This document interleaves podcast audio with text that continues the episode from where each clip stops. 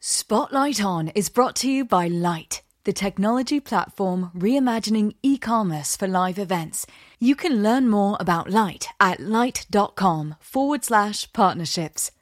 That is L Y T E dot com forward slash partnerships.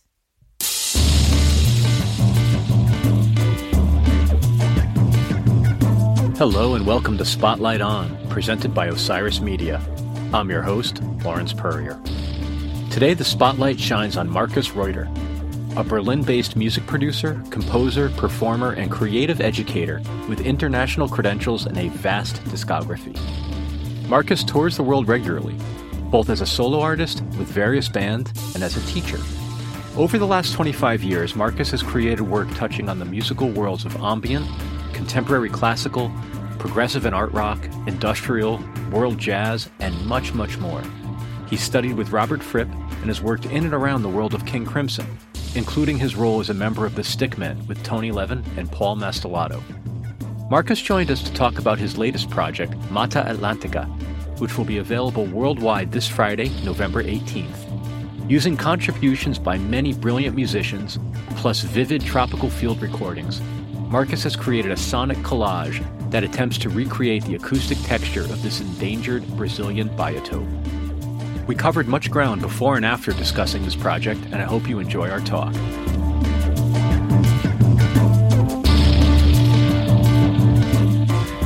Hello. Hey, Lawrence. Marcus, how are you? Very nice to meet you. I'm fine. I don't know why we're laughing at each other, but I feel I feel the impulse to laugh as well. we, you know, we're, we're friendly people, right? and we're we're, we're bearded men. That's what I was thinking. It was it was the handsome beards that we have going on here for the benefit of our listeners. How are you today? Things are good. I'm in Berlin, Germany, and sort of like I have to admit, winter is starting somehow. Like it looks like winter, even though it's still fall. Yeah, but not my favorite time of year. Mm. Yeah. I'm just outside of Seattle and it's very similar. It went from being unseasonably warm to unseasonably cold in the period of about 12 hours. Yeah, exactly. Exactly. No, but I, I, I love it here. And it's like the center of my life is here. I've chosen to go back to Germany. I am German, but I, I'm still traveling a lot, but I was away for a long time. And I came back in 2014 to hmm. Germany mm. and I chose Berlin because Berlin is not Germany. It's like it's its own ecosystem somehow and a big melting pot and like I don't know, like comparable with something like New York, like Seattle, San Francisco, maybe Austin, you know, something like that. And it's it's wonderful here. Where in Germany did you grow up? I grew up in the west. It's a place called Ruhrgebiet. It's the like the biggest yeah, metropolitan area in Germany. Mm-hmm. It's quite uh, quite industrial, even though I, I was born in a pretty small city. So, and grew up there. It's, it's called Lippstadt if you want to look it up, but it's, it's really small.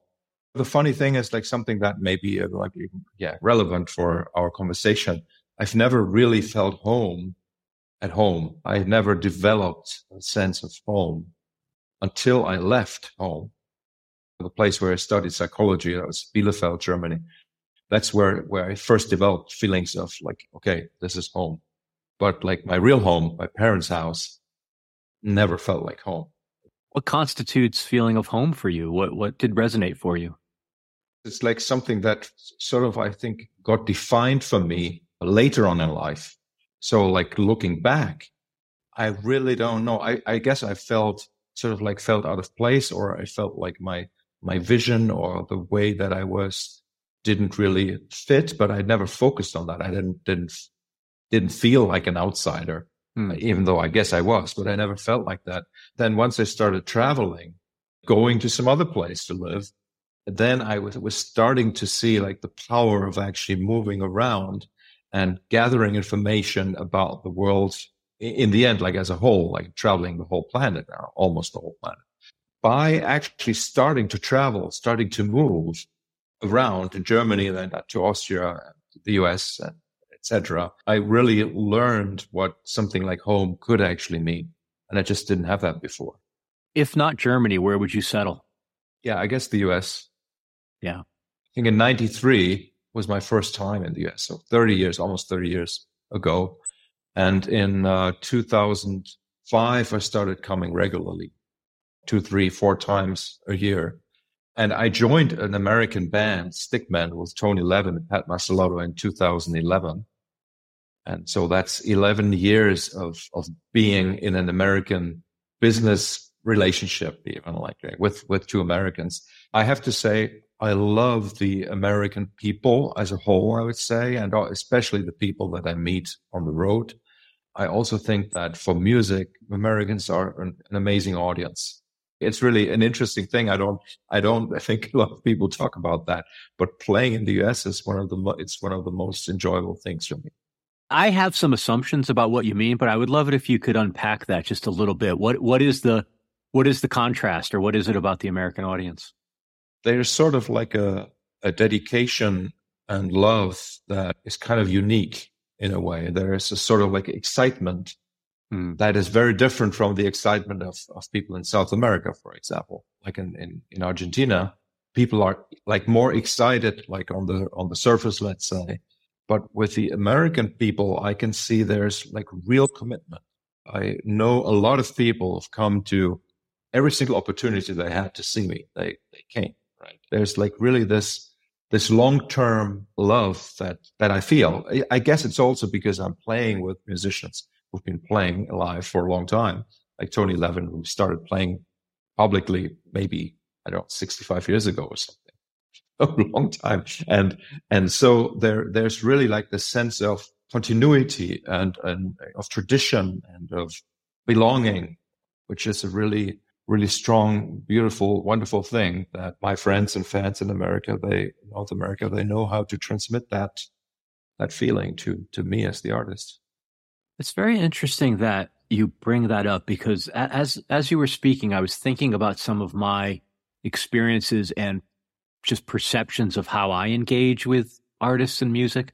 I grew up on the East Coast of America in Connecticut, and then I spent about 20 years in New York City, mid 90s to the mid teens. And that was a very fertile time for what I would broadly call music similar to what you do. You know, I think of mm-hmm. like mm-hmm. the downtown scene, John Zorn, Bill Laswell, all those artists were, and to an extent are, very accessible, performing a lot, performing in very unique, interesting spaces. In retrospect, I realize how spoiled I was, but at the time it was just, oh, we could go see Zorn for three nights at the Knitting Factory or a Tonic or what, you know, it was just, he was there. Now I'm on the West Coast outside of Seattle, and I realize we're not starved by any means for music. But in preparation for our discussion, I was looking at your tour dates and I saw the Stickmen and I, I thought, oh, well, there's like three or four places I could go see them if I. And so I, I wonder if there's that element of like this music does not come around that often. So I better make the most of it. Yeah, yeah, for sure. And, and comparing East and West Coast of the US, like we do play the East Coast like sometimes twice a year and like the West Coast, maybe every three, four years. Like one of the interesting aspects about the US is that there has been this, or still is, the tradition of the college radio. Yeah. Which is something that here in Germany, I, it didn't, doesn't exist. And it didn't, it certainly didn't exist like 30 years ago or something. And I think that, that you can tell which area had people that were interested, say, in progressive rock, for example. You know, in Canada, it's, it's Quebec and Quebec City, where there are like lots and lots of prog fans. And like I was always wondering, why is that?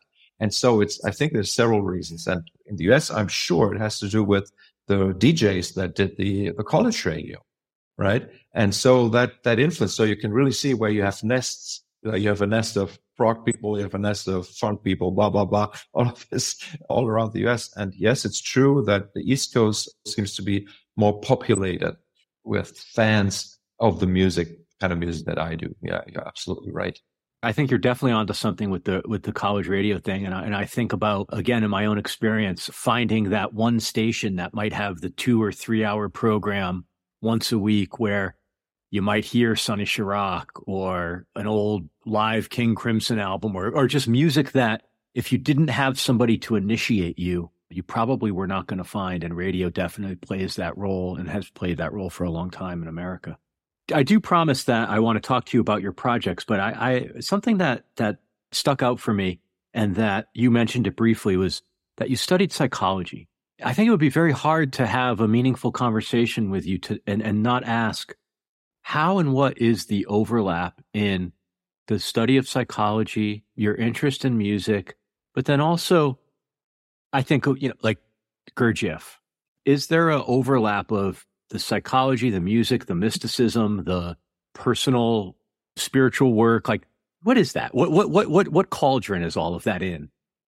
It's good that you're asking that question because then I have to think about it. I don't think about that so much, but like one idea that just came to mind is that psychology or being a psychologist or working as a clinical psychologist can be like being a musician, but you don't need any musical instrument other than yourself, as in your voice. So it's almost like being a singer, hmm. right? It's like you you are a listener and a singer. That's like that's what a clinical psychologist could be. And if you are a great psychologist, like meaning like you're musically dealing with people, I think you can be very successful in healing people. I think that's that's sort of like one thought that just just came as you were formulating the question. The overlap for me always has been is my person, right? Like I studied psychology because I didn't know what I wanted to do. I had to like the, my grades in, in high school were all all very good. I don't know how, what the system is that in, in the US, like A's or whatever, right? Like like I had all A just A's, right? So I didn't know, like I couldn't see. I'm more interested in politics than mathematics. No, oh, two A's, right? So like I, I just didn't know. So I took a book which had like the list of all the all the courses that we have at German universities. And I went through the book and everything I was reading, like, ah, okay, I, I kind of have an idea what that is. Well, and psychology was the only thing where the maybe the description was so bad in that that I that that I I just couldn't tell what that was about, and so that's why I chose it because that's sort of like one of my intuitive principles to kind of like choose the things that inspire me that I don't know anything about. I have like that researcher hat on naturally, like I was born with that, I guess somehow. Yeah. yeah. And and so and so what was interesting though is that I realized as I was studying psychology, which is more like the experimental psychology at the University of, of Bielefeld in Germany, I realized that I actually do have a talent for clinical psychology in inverted almost, right? People were coming to me for advice. So I was always kind of like in that position, again, in inverted commas of a teacher, just the way I am. The relationship that then grew for myself was that my my teachers, my uh, music teachers back when I was like 18, uh, 19 years old, both in high school, and Robert Fripp, who I, I met at that age, they both said to me, Marcus, you shouldn't really try to professionalize your musical education, let's say. So don't go to uh, conservatory or anything. They they kind of recommended to learn something proper. And like the argument was, like Robert Fripp said, like if you're a professional musician, you're going to do it anyway. Mm-hmm. And, but you will have learned something else that you can use to make some money. And my other teacher, Karl-Heinz Strittmanns, he had, he did say something really moving to me. Like when it was the day when he was quitting teaching the high school and we had like a, a goodbye party. He said to me, Marcus, Marcus, you, you please go out there and you, I want you to be the composer that I never became because I chose a path in education. And that's, that still gives me goosebumps. But so what happened then was I studied psychology almost, you could say, like on the side. It was something like I was like obsessed with music, practicing my instrument, studying music in general. I started studying at the at university in uh, 93, September 93, and I had started practicing musical instruments in early 93. So it's almost, almost started at the same time. These two paths, they kind of like helped each other. I was very emotionally sane because I was actually doing something that I loved, which was the music, and then studying and like reading and all that stuff that we had to do. That was like the old fashioned psychology studies still. you know, nowadays here in Germany, we also have like the bachelor and master system that you guys have. But back then it was like the old, still the old thing that had grown over 100 years or more. It was really, really hard. But because I had music, it was easy for me. It was easy and it was, it was just a wonderful time. Both of these things have grown together. If we were know, like talking about specific musical projects, because there's always a psychology aspect in the music as well. It's not just that I see work of a good psychologist as musical. You can also uh, employ psychological concepts in musical composition, for example. It's interesting to hear you articulate that. You know, you mentioned Fripp, which I, I didn't think we would get too far into the conversation without him coming up. But I think of this, it's like a parallel lineage almost of people like him, Keith Jarrett, John Zorn, like these people that are they're master musicians, and I think of them also as like these mystic philosophers. It's very hard to untangle them. And I couldn't even tell you that there's an overriding message. Maybe you can because you're closer to some of them as mm-hmm. individuals mm-hmm. and just creatively, but is there like what what what am I on to when I when I when I struggle to articulate this? you know, I, I I think I think I know what you're talking about. I think what it is is that a real artist, okay, I'm using this word without defining it like real. There's something about it where you are actually, you're becoming who you are via a practice. Just like people say that you are what you eat, which in a way is true, right? But you are also what you practice, like things you're thinking about, or if you actually pick up a musical instrument or a pen and paper and you start composing and you do that for 30 years, you sort of like become a spiritual, you're becoming something that's more unique than you are already unique. I don't know how to put it. Like everyone is unique, right? But then when you start practicing something, you're kind of like filtering everything you do throughout your own understanding. It's like an iterative process, right? So you become an expert for what you do. And that also leads to one becoming less connected with the outside world, which can sometimes be a problem. But it's got a sort of like a side effect of becoming like the best, let's say, or like the most dedicated in a particular field. And with Fripp, there's there's like the the way that he studied the guitar, which was already pointing to the direction of what he then experienced with Gurdjieff, with Gurdjieff's uh, school, Bennett. I think he studied with Bennett.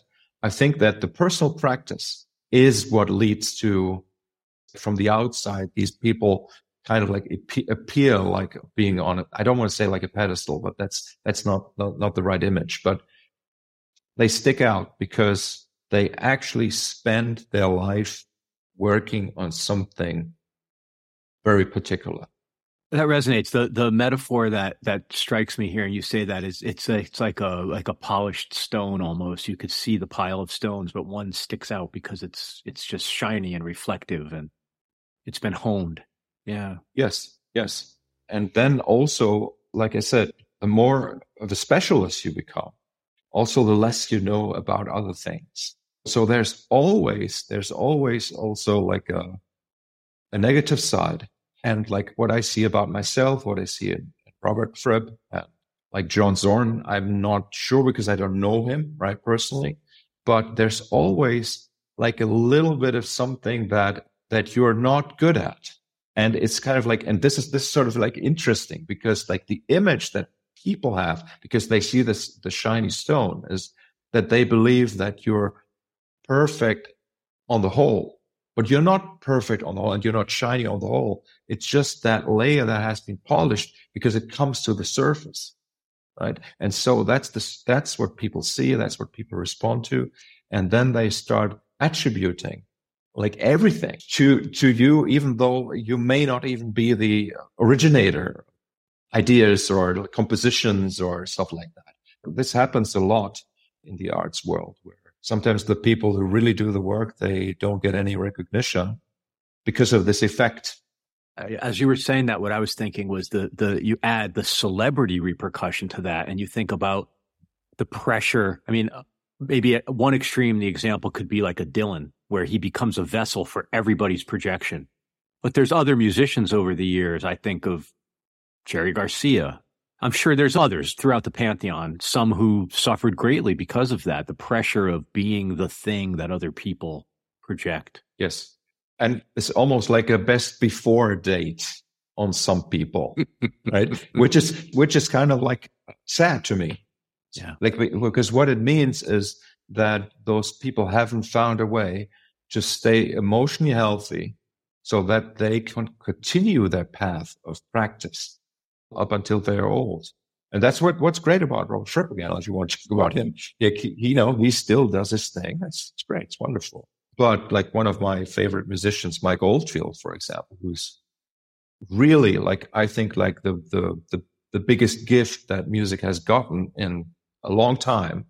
This guy, he got burned out. Who knows why? I don't know. Like I think that a big role that the the music the music business, the old music business, did play a big role in in really killing the the creative, say like the creative creativity or creative impulse in really talented artists very early on. And this fact that we still see youngish artists die of drugs is horrible.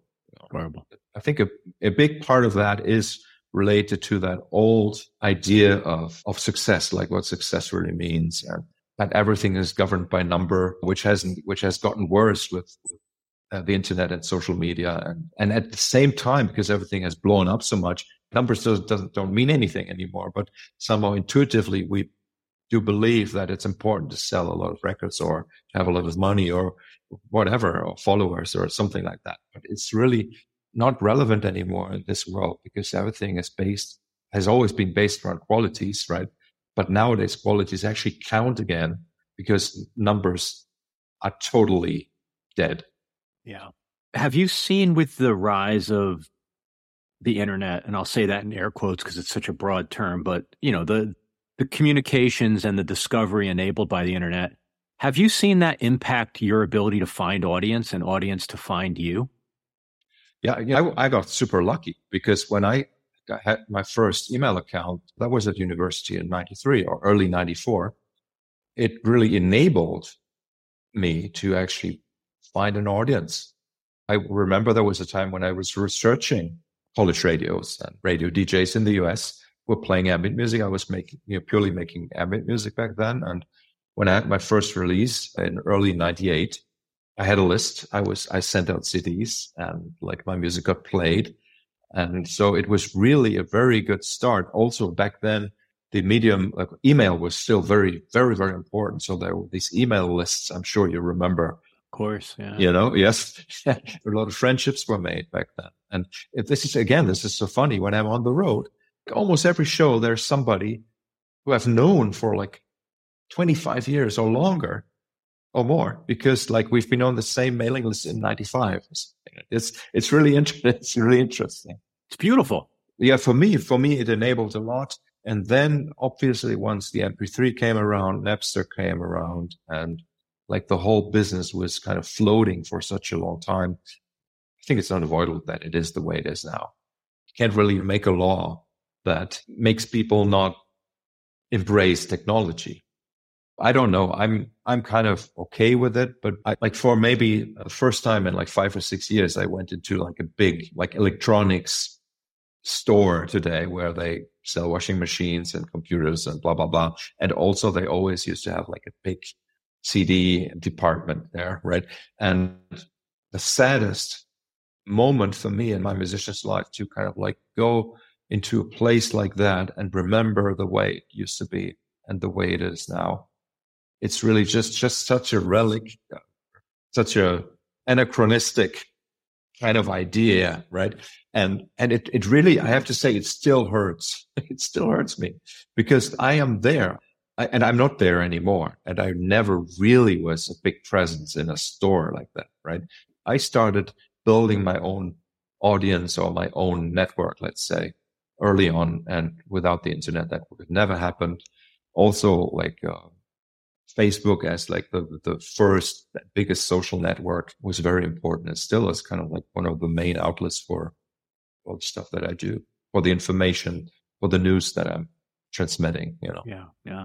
It's fascinating what you say about going into one of those stores because probably a similar cadence as you. Like I, I have no reason to go into one. And then every few years I'll stumble into a, a shop like that, you know, those big electronic, you know, home stuff stores. They're both familiar and foreign. I, I wonder who, who comes here and is there enough, like I, it, it's hard to, to even understand that there's enough scale to keep the place running. Exactly. So strange. It's like another time that somehow it's like they forgot to close down. exactly. Exactly. it's just running on autopilot. yeah, you really described the, what I experienced today there. And then I feel like, am I part of this? Like, do I have this sort of patina, right, of being like old and new at the same time, or attractive and unattractive at the same time, or already forgotten? I only, I'm only 50, right? 50 sounds a lot like to the young people, but it's not, it's not that old, right? 50 was old when we were young. When I, when my parents turned 50, they seemed so old. And my teenager says to me, I can't believe you're 50. You don't seem old. And I, I you know, I'm very happy to hear that because I think it has to do with life, embrace of life. But yeah, 50 used to be close to the end. yeah. Yeah. Yeah. Yeah. I remember when John Zorn turned 50. I remember the week of shows at, at Tonic or a month of shows. That was, uh, I actually, I remember him turning 40, going to those shows at the Knitting Factory, 50 at Tonic and 60. I remember sitting at a concert hall in New York for, it was, that was only one night, but it was amazing. It was a, it was like a review of all the different ensembles, Masada, Bar Kokhba, whoever, you know, it was, it was just yeah, in, in, incredible. And it's so amazing that he still keeps going and, and his catalog. like it's it's almost comic, but in a good way, very good way. No, it is. It's like life is performance art. It's unbelievable. Yes, yes. we'll be back with more Spotlight On, presented by Osiris Media after this break. And now, back to Spotlight On. Obviously, the impetus to speak with you was because of, um, and please f- pardon the ignorant American if I get the pronunciation wrong, for uh, Mata Atlantica. Yes. There's so much that's interesting about this project. I wondered if maybe we could start, if it's not too annoying as an artist, to sort of look under the hood and talk about how the compositions came together. Were these field recordings over which other artists added parts? Like, could you talk a little bit about the the sort of genesis of the actual music itself? No, it's it's not annoying at all I'm happy to talk about because it's sort of like a magical process. It was a magical process. You know, music making kind of like lives on various levels, right? So you can make a, you can make a sound yourself or you can ask somebody else to make a sound. You can be the person recording the sound. You can be the person processing the sound later on, mixing it, mastering, blah, blah, arranging it, orchestrating it. Like also all these old terms that that we used to use when there was no recording technology, right? All of that is part of music making. So with Mata Atlantica, I kind of like took the, and I, I have to give you a little bit of background here because like the person who gave the money, let's say, and who had the idea, uh, who calls himself Matthias Dera on the cover, but that's not his real name. No, but he doesn't want people to know who he is. He came to me, he was saying, Marcus, I have this idea to make a Brazil project, he called it. Brazil project. And then he he said it's like he visited the rainforest and I've I've never been there. So this is this is also interesting. Like I wasn't there. So he told me about it. He told me about his ideas that he wanted to have some sort of product that he could give this association that is like planted new trees there and stuff like that. He wanted to give them material so that they could promote what they do. That was the original idea. So it was like more of the, the, the idea of doing something that has some sort of function in a commercial context, mm-hmm. somewhat commercial context. It turned out that because when, when we started, he just gave me a bunch of Brazilian rhythms where he said, okay, let's start with those. We did then what I did then. I have a, a very good friend of mine, Tobias Reber in Switzerland, who's one of the most amazing music programmers, you could say, right? He, he does this amazing stuff where he extracts data from our audio files. He can reconstruct sounds or rhythms or stuff from that. He's a wizard. He's a wizard. he's a, he's a wizard, and he did this this wonderful thing where he took those rhythms and he he kind of like transformed them into something completely different.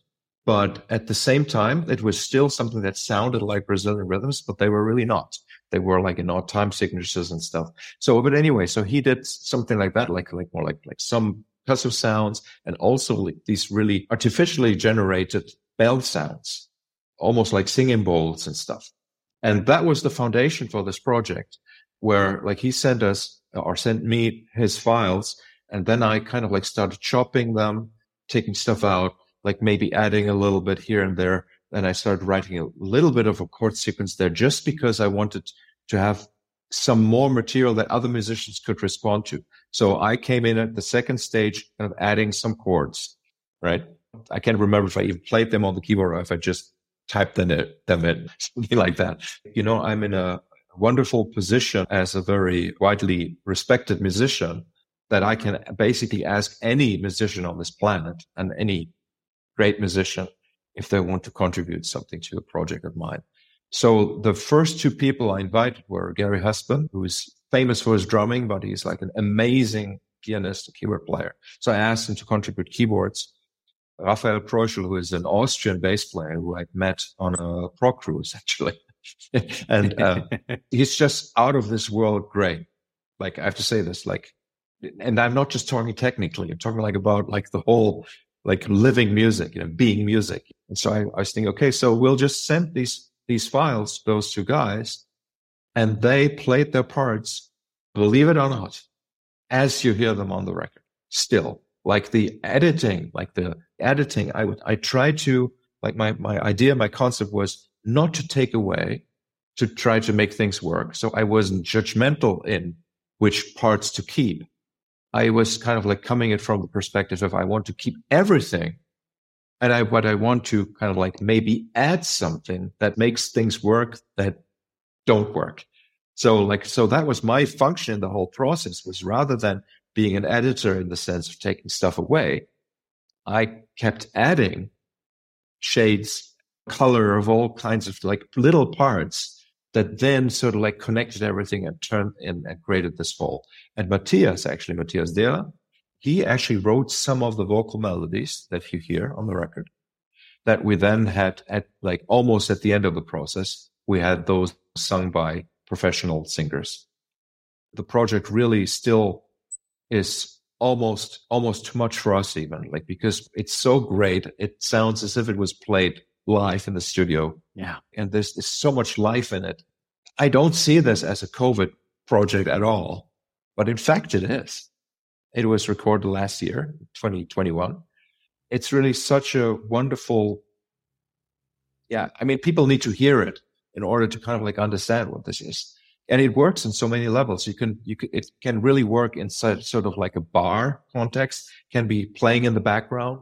You don't really need to actively listen to kind of like get drawn in, but you can also sit there with headphones on and really dive in and uh, hear all those, those wonderful intricate parts because like I said, because there was no editing, like also all the wrong notes are in there. Yeah. Like the, the, the things where the musicians maybe were thinking, oh, Markus is going to take that out. Right. No, I left all of those in. And I think it's. well, it's funny because one of the, in my notes here, one of the first things that I wrote in all capital letters was recorded so beautifully it just breathes. It breathes. The whoever mixed it, if that was you or whomever it was, the mixing is just so delicate, so beautiful. The mix, mixing is incredible. This is a new friend that I first met only last year, Stefano Castagna from Italy. He lives very close to the Lake Garda, which is a beautiful, beautiful part of Italy. He has this wonderful studio and he's in his 60s, I think. So he's very experienced he was most famous for doing like dance remixes for Japanese labels or something. They did that in the 90s. That's how he made his money.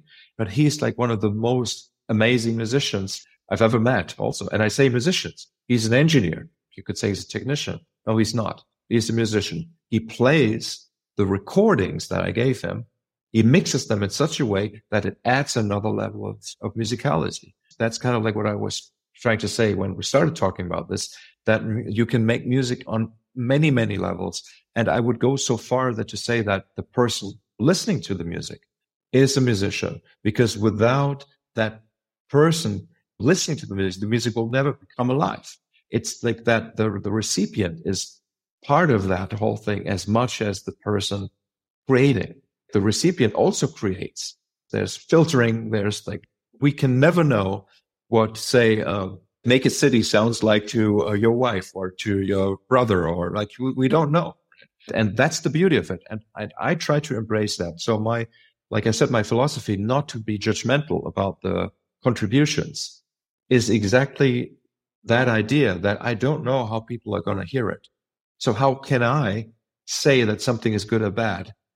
That the thing that thing that I might take away, somebody else will love. So that's why I say, okay, no, I'm just going to find a way to make the contributions work the way they are.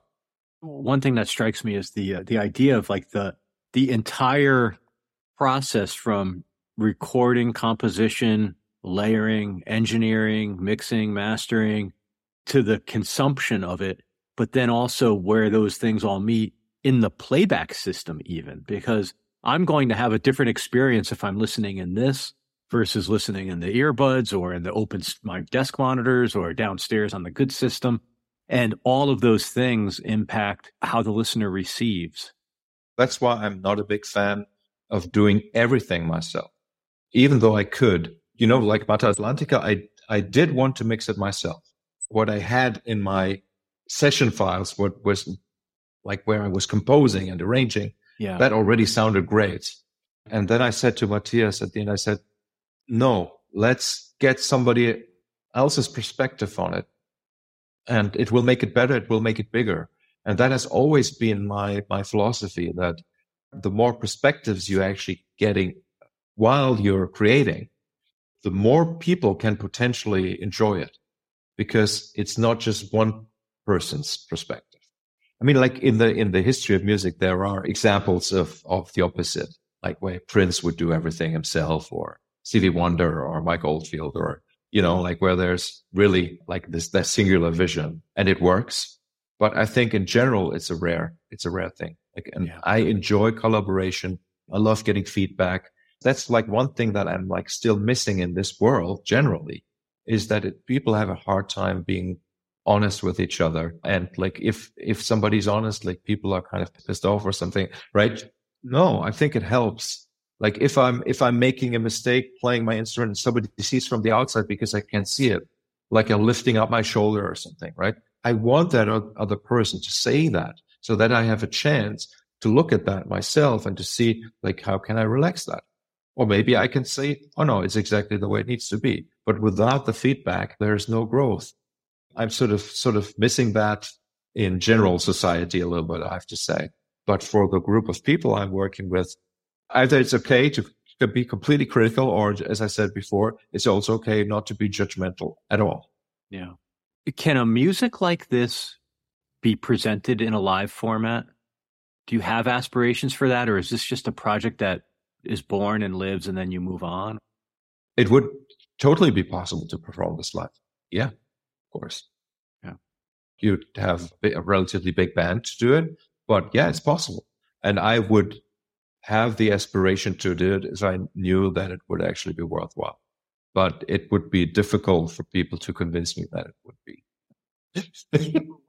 for what I would call sort of serious music, I, non non pop idiom music, composer driven music, or improvised music.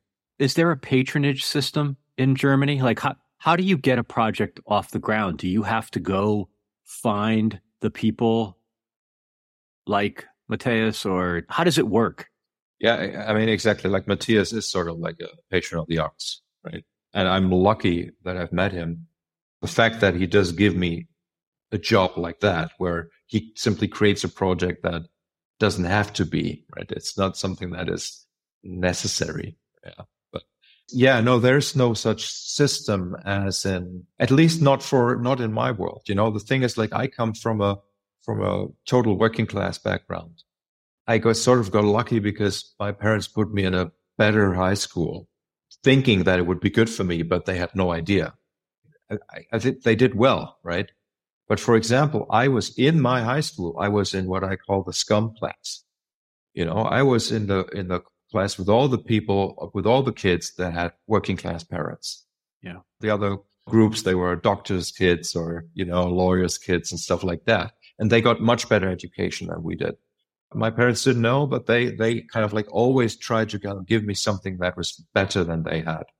But then you look, I remember when I was like maybe 17 or something like that. And I saw that like these, again, like these doctors' kids, the rich people kids, they were actually performing theater plays in French. Like once I started, I had some contact with them, I realized, how, come on, how is that possible? Like, like from my perspective, like from my background, like it was not, not something would ever occur to me, right? That I could do something like that. This idea of the fine arts or like something. I think that like any sort of like patronage system or something like it, it works if you're kind of already there sort of like from birth. Yeah. And for me, it has, and still is extremely difficult to kind of like live within that central, what I call like the, the middle or the central layer of the, of the arts sandwich, which is kind of like, like this is, this is like a, like a, like an image I came up with like maybe 20 years ago is that there's like a bottom layer, which is like all the hobbyists, people who are making music just for the love of it or music or painting or whatever, any sort of art artistic endeavor. And then there's like this thick middle layer, which is where there's actually funding, where people, in order to make a project, they need to know how to apply for the funding. They need to know the right people. They need to go to the right parties, blah, blah, blah. You also need to then make a project that kind of like fulfills what like the money making uh, giving side kind of like expects from you. So that means like all the middle layer is not free to do what they want. So which means I'm being really brutal here, means those people are not artists. Not not from my perspective. It's just it's just a different system. It is art, but it's kind of like closed. It's circular. It's sort of like um, um like a trade. It's it's like a trade, yes. And I have I have no pro- problem with that, but I'm just trying to explain that for me it was not never possible to penetrate that that layer, right? So so for me, that I think like so the top of the sandwich is what I call the God artists, right? What I mean by that is like the people that create all the ideas and energies that trickle down into the middle layer and also to the hobbyist layer, but where I don't make it uh, any distinction really in terms of content between the hobbyist and the, the God artist layer, because the hobbyists, they do as much great work as the God artists. It's just I'm using different words here but it's the middle layer that is that is really difficult to penetrate. I mean, this is this is a lot kind of like based on my kind of beliefs, and I just haven't found ways to penetrate that. As I said, I have gotten very lucky in recent years that there are individuals, a wonderful lady from Switzerland, who sends me a few thousand dollars every year because she loves what I do and she knows that I need some some financial safety to keep doing what I do. And so it's people like Matthias and her that kind of helped me move forward. If there was recently for my for my 50th birthday, there was a fundraiser that somebody, a friend, set up that I wasn't aware of. Buy Markus a Rhodes piano, electric piano. That's kind of the idea. And they gathered almost ten thousand dollars for me to buy a piano. It's amazing, right? So on that level, I'm I'm really happy and feel very good and supported. So the you know like the the patronage system especially like public funding is like another question really. It's really it's really hard for me to go there because i don't want to be eventually i don't want to be told what to do. And you might be doing more paperwork than art. Yeah it's it's really kind of crazy. Even like say half a day of paperwork and then like getting say 15,000 let's just say any number it feels like the half the day is too much work for that I'm that I'm that kind of guy. I'd I'd rather keep creating a new piece of music. Yeah, yeah. well, I want to be sensitive to the fact that our, our time together is is winding down. But I, I wanted to ask you something about your use of touch instruments, and I'm very curious about what attracts a musician to that palette because on the face of it, it feels very limited, and and it also is so tied to at least in my image, to virtuosity. There's something almost bizarre about the touch instruments. And I don't mean that in a in a negative way, I, and I apologize if it's coming across like that. They're just so you used the word earlier. They're so anachronistic, and I wonder what do you get from it? What what what are you able to do with a touch instrument that is unique to that form? I really I basically agree with what you what you said. I can also tell you that if you have sort of this association with virtuosity, I can tell you that there's hardly anybody who plays those instruments like virtuo in a virtuoso way. I mean, there's a handful, maybe, in the whole world. Everything else is just idiomatic. Anybody can play an instrument in an idiomatic way. And like the Chapman stick, you pick it up, you put your hands on it, and it sounds like a Chapman stick. You start to sound smart. yeah, yeah, it, it's that. Yeah, not not to me, not to me anymore, right? Because yeah. I know that it's just certain patterns that were like you do them and it sounds like that, you know, it sounds that way. It's not really hard. What I'm interested in and what kind of like drew me to it at the beginning was like this idea of decoding. Like, you know, I have to say this, you're absolutely right. It's very limited.